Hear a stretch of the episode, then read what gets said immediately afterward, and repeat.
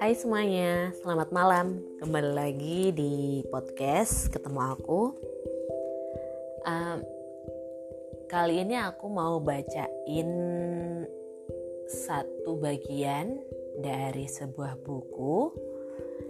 Ada sebuah buku yang lagi aku baca berjudul Ada Serigala Betina dalam Diri Setiap Perempuan. Karya Esther Lianawati bukunya ini lumayan tebal dan menurutku cukup berat karena dia membahas teori teori-teori sejarah ada juga opini penulis di sini. Tapi yang mau aku bacain di sini adalah satu bagian di dalam buku tersebut yang subjudulnya menggunakan judul dari buku itu sendiri. Kenapa aku mau bacain ini? Karena menurutku ini adalah satu bagian yang cukup menarik dari yang lainnya. Um, keseluruhan isi bukunya bagus, menarik dan uh, buat teman-teman yang memang suka uh, isu-isu perempuan, feminisme, menurutku atau juga isu psikologis bahkan psikologi ya. Uh, menurutku ini bagus banget buat dibaca. Tapi kenapa aku ambil satu bagian ini? Karena menurutku ini bagian yang pas baca rasanya wah ini sih isinya motivasi semua sih dan um, beda dengan bagian-bagian lainnya di dalam buku ini yang mana aku harus um, menandai, mencatat, mengingat namanya, mengingat teorinya dan dan yang lain sebagainya. Tapi kalau untuk bagian ini nggak sama sekali dan menurutku aku perlu membagikan bagian ini ke kalian semua. Oke, selamat mendengarkan uh, ada serigala betina dalam diri setiap perempuan. Jika kami menamakan putri kami Love, bukan tanpa alasan. Love artinya serigala betina. Mungkin untuk budaya kita, menamakan seorang anak dengan nama binatang terdengar aneh. Namun masyarakat Prancis umumnya memang penyayang binatang Panggilan sayang untuk buah hati mereka biasanya menggunakan nama-nama hewan atau binatang seperti kucingku, kelinciku, kijangku. Namun tak ada yang menamakan anak-anak mereka dengan nama binatang. Love sendiri tergolong nama yang unik. Meski dalam lima tahun terakhir jumlah bayi tercatat dengan nama ini makin bertambah. Ada yang terkejut mendengar nama putri kami, tetapi ada pula yang menganggapnya indah dan menarik. Mereka yang terkejut biasanya karena mengasosiasikan serigala sebagai makhluk buas. Kita melekatkan stigma ini kepada serigala. Padahal, serigala betina adalah binatang penyayang dan pelindung. Ia mencurahkan kasih sayang penuh kepada anak-anaknya dan tidak membiarkan apa pun melukai mereka.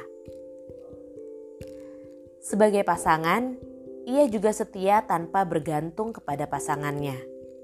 Ia mampu melindungi diri sendiri, anak-anak, dan kelompoknya. Ia belajar dari pengalamannya untuk menguatkan kemampuan intuitifnya dalam menghadapi bahaya. Ini yang menjadikannya mampu memimpin diri sendiri dan kelompoknya tanpa rasa takut ataupun kompleks. Dan ia adalah pemimpin yang peduli pada kesejahteraan kelompoknya. Di sisi lain, serigala betina mendorong anaknya untuk mandiri, untuk mampu melindungi dirinya sendiri. Itulah sebabnya di Prancis ada istilah tipe ibu serigala. Untuk menggambarkan ibu yang menyayangi dan melindungi anaknya, tetapi tidak overprotective ia mengajarkan anaknya untuk melindungi diri, melatihnya untuk menghadapi bahaya, bukan menghindarinya. Dalam mitologi Romawi kuno, mengenai Romulus dan Remus, pendiri kota Roma, diceritakan bahwa ketika mereka baru saja dilahirkan, mereka dihanyutkan ke sungai atas perintah paman mereka. Adalah seekor serigala betina yang menyelamatkan dan menyusui mereka sebelum ditemukan oleh Faustulus. Patung perunggu Capitoline Wolf dari serigala betina yang sedang menyusui Romulus dan Remus dapat ditemukan di Musei Capitolini. Dalam buku Woman Who Ran with the Wolves, Myths and Stories of the Wild Woman Archetype, Clarissa Pinkola Estes, psikoanalisis Jungian dan psikolog etnoklinis menggunakan serigala betina sebagai representasi dari archetype perempuan liar. Estes melihat kesamaan antara perempuan dan serigala betina. Memiliki penginderaan yang tajam, intuisi kuat, kepedulian terhadap sesama, keberanian, kemampuan beradaptasi dalam berbagai situasi dan kondisi, kekuatan, dan daya tahan. Ada serigala betina dalam diri tiap perempuan. Ini pesan yang saya tangkap dari karya Estes. Jika banyak perempuan tidak menyadarinya, itu karena keliaran perempuan sejak lama ditekan oleh masyarakat. Liar bukan dalam makna negatif yang merendahkan, seperti tak terkendali. Liar mengandung arti kebersatuan dengan alam, menjalani kehidupan secara alami, mengikuti irama kehidupan dan aspirasi-aspirasi yang terdalam. Jangan bayangkan perempuan liar sebagai sosok mengerikan. Ia adalah pribadi yang hangat dan otentik, jujur terhadap diri sendiri dan orang lain. Tidak berpura-pura menikmati persahabatan hanya karena khawatir tidak punya teman dan tidak takut akan penolakan sosial. Perempuan liar mampu beradaptasi sambil tetap menjadi diri sendiri. Ia menjalin persahabatan secara tulus, bukan untuk memenuhi kebutuhan diri dicintai atau dihargai. Ia sudah bebas dari kompleks semacam ini. Karena telah mencintai dirinya sendiri, ia punya identitasnya sendiri. Ia tidak mengizinkan orang lain mengatakan apa yang harus ia lakukan ia tidak membiarkan masyarakat menetapkan kriteria kecantikan bahwa ia harus langsing dan putih untuk menjadi cantik. Ia tidak dicengkeram oleh tirani kecantikan. Perempuan liar paham bahwa sebagai perempuan ia tidak berfungsi untuk menyenangkan orang lain dan apalagi memuaskan tatapan orang lain. Perempuan liar tidak otoriter, namun tegas, berani, dan otonom. Ia mandiri dalam mengambil keputusan dan tidak membiarkan diri dikekang oleh norma-norma. Ia tidak merasa wajib mengikuti garis kehidupan normal yang ditetapkan masyarakat. Ia akan menikah atas keinginan pribadi karena menganggap diri sudah siap sudah menemukan pasangan yang dengannya dapat menjalin hubungan yang setara. Ia tidak menikah hanya karena sudah berada di usia menikah, karena karena desakan keluarga, karena teman-teman sudah menikah, dan lain sebagainya. Ia berani mengambil keputusan kontroversial yang mendobrak nilai-nilai tradisional jika menurutnya terbaik, tanpa khawatir dicemooh. Ketika keputusan kontroversial yang pernah ia ambil ternyata tidak membuahkan kebaikan sesuai yang ia harapkan, perempuan liar tidak menyalahkan diri ataupun orang lain. Saat perkawinannya tidak semulus yang ia bayangkan, atau karirnya tidak segemilang yang ia harapkan, ia tidak akan terpengaruh oleh kalimat-kalimat seperti "Begitulah jika kamu tidak nurut Begitulah jika kamu tidak nurut omongan orang tua. Menikah dengan pria beda agama, suku, status sosial, memilih jurusan yang tidak jelas masa depannya, dan lain-lain. Praktik budaya pembangkitan rasa bersalah semacam ini telah membunuh karakter liar perempuan. Syukurlah perempuan liar tidak tidak terjebak di dalamnya. Seperti serigala betina, ia menjadikan pengalaman-pengalaman semacam ini untuk melatih ketajaman insting dan kepekaan intuisi agar tidak lagi terperangkap dalam bahaya yang sama.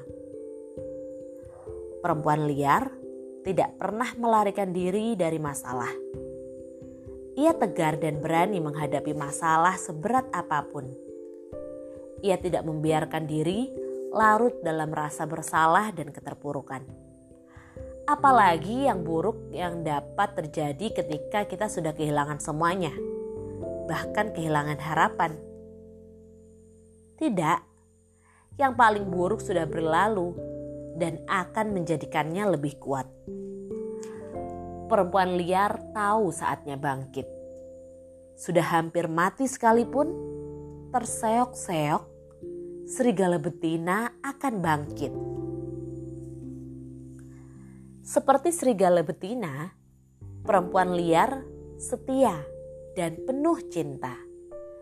Ia mampu mencintai berulang kali dengan pasangan yang sama. Ia memahami bahwa dalam sebuah relasi ada kematian dan kelahiran kembali. Ia mampu menerima dan memaafkan. Ia menerima bahwa cinta bertransformasi bahwa gairah menggebu-gebu akan berganti dengan keakraban dan komitmen yang lebih matang. Dengan senang hati, ia berdansa dengan pasangan, menyesuaikan langkah kakinya untuk menjaga keharmonisan rumah tangga. Jikapun karena satu dan dua hal hubungannya tidak dapat dipertahankan, perempuan liar mampu dan berani mencintai kembali.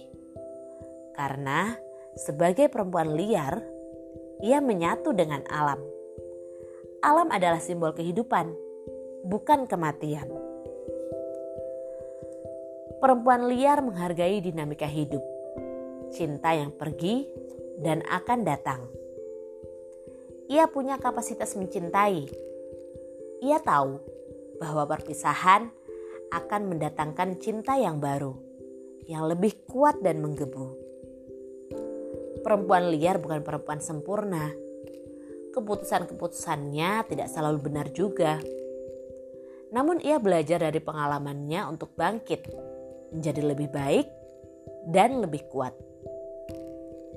Jika pernah naif, ia belajar untuk tidak lagi naif.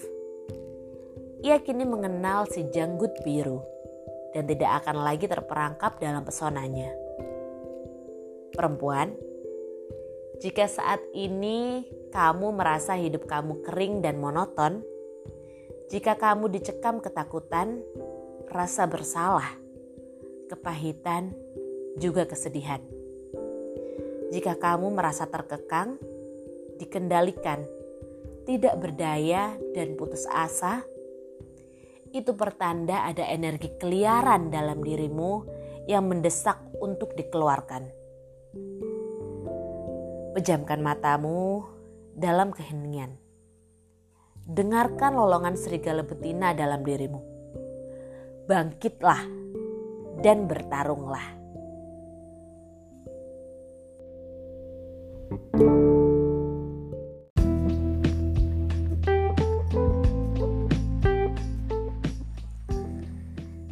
Ya, itu tadi adalah satu bagian dari buku karya Esther Lianawati yang berjudul Ada Serigala Betina dalam Diri Setiap Perempuan. Aku yakin hmm, seperti halnya apa yang dituliskan oleh Mbak Esther di dalam uh, satu bagian di dalam buku ini bahwa benar sebetulnya di dalam diri perempuan pasti ada serigala. Uh, apa sih serigala itu? Ya tadi serigala tidak uh, melulu berkonotasi negatif. Keliaran yang dimiliki serigala juga tidak berkonotasi negatif. Karena faktanya justru serigala betina adalah binatang yang penyayang juga pelindung. Yang mencintai pasangannya dengan setia, menyayangi anaknya, eh, se setia melindungi anaknya, menjaga, membesarkan, juga memimpin kelompoknya. Tapi dia juga tidak uh, overprotective terhadap anaknya. Uh, Esther Lianawati di dalam tulisan ini juga mengatakan bahwa sebetulnya dalam diri setiap perempuan itu ada keliaran. Keliaran yang memiliki konotasi positif. Bukan konotasi negatif seperti yang um, distigmakan di masyarakat kita sering kali gitu bahwa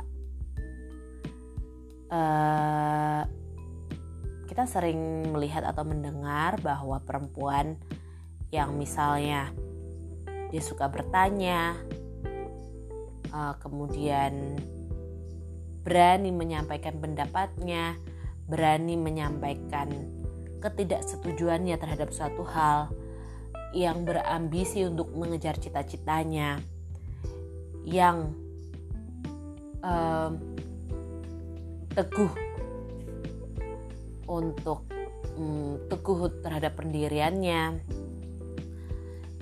Yang mandiri melakukan dan memenuhi kebutuhan hidupnya sendiri juga keluarganya bahkan uh, teguh untuk meraih cita-citanya.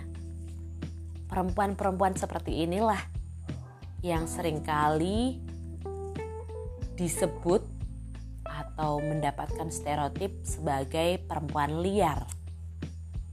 Ironis sekali, bukan? Kalau perempuan tidak boleh menyampaikan pendapatnya, tidak boleh mengejar cita-citanya, tidak boleh hidup secara mandiri, hmm, atau justru jangan-jangan seperti itukah perempuan yang diharapkan oleh masyarakat kita. Perempuan yang patuh saja terhadap norma-norma yang hidup di masyarakat. Norma-norma tradisional yang sudah ada dan melekat selama ini yang menganggap bahwa perempuan seharusnya bersikap pasif tidak boleh melebihi daripada laki-laki. Tidak, tidak seperti itu. Justru laki-laki dan perempuan itu dikaruniai satu hal yang sama, waktunya sama, kemampuan yang sama, uh, dan lain sebagainya. Bahkan di dalam Al-Quran juga disebutkan uh, yang membedakan laki-laki dan perempuan hanyalah ketakwaannya. Artinya hanya Tuhan dan ketakwaan itulah e, ketakwaan setiap orang itulah yang bisa membedakan laki-laki dan perempuan, bukan jenis kelaminnya.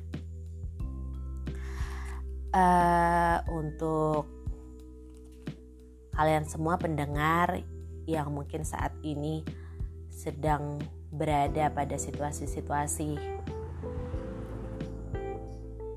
uh, dicekam ketakutan, rasa bersalah, menyalahkan diri sendiri, kesepian, merasa tidak berdaya, merasa dibodohi, merasa direndahkan.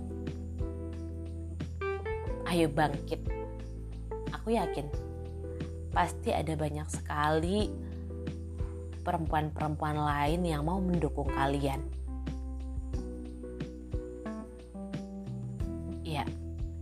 mungkin itu aja untuk uh, pembacaan satu bagian dari buku ini.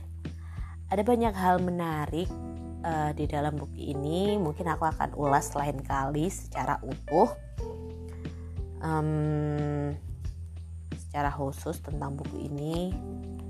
Semoga kalian semua bisa uh, belajar dari apa yang aku baca karena ya kalian boleh tidak perlu membaca juga. Aku akan membacakannya untuk kalian. Terima kasih. Selamat malam selamat beristirahat dan sampai jumpa kembali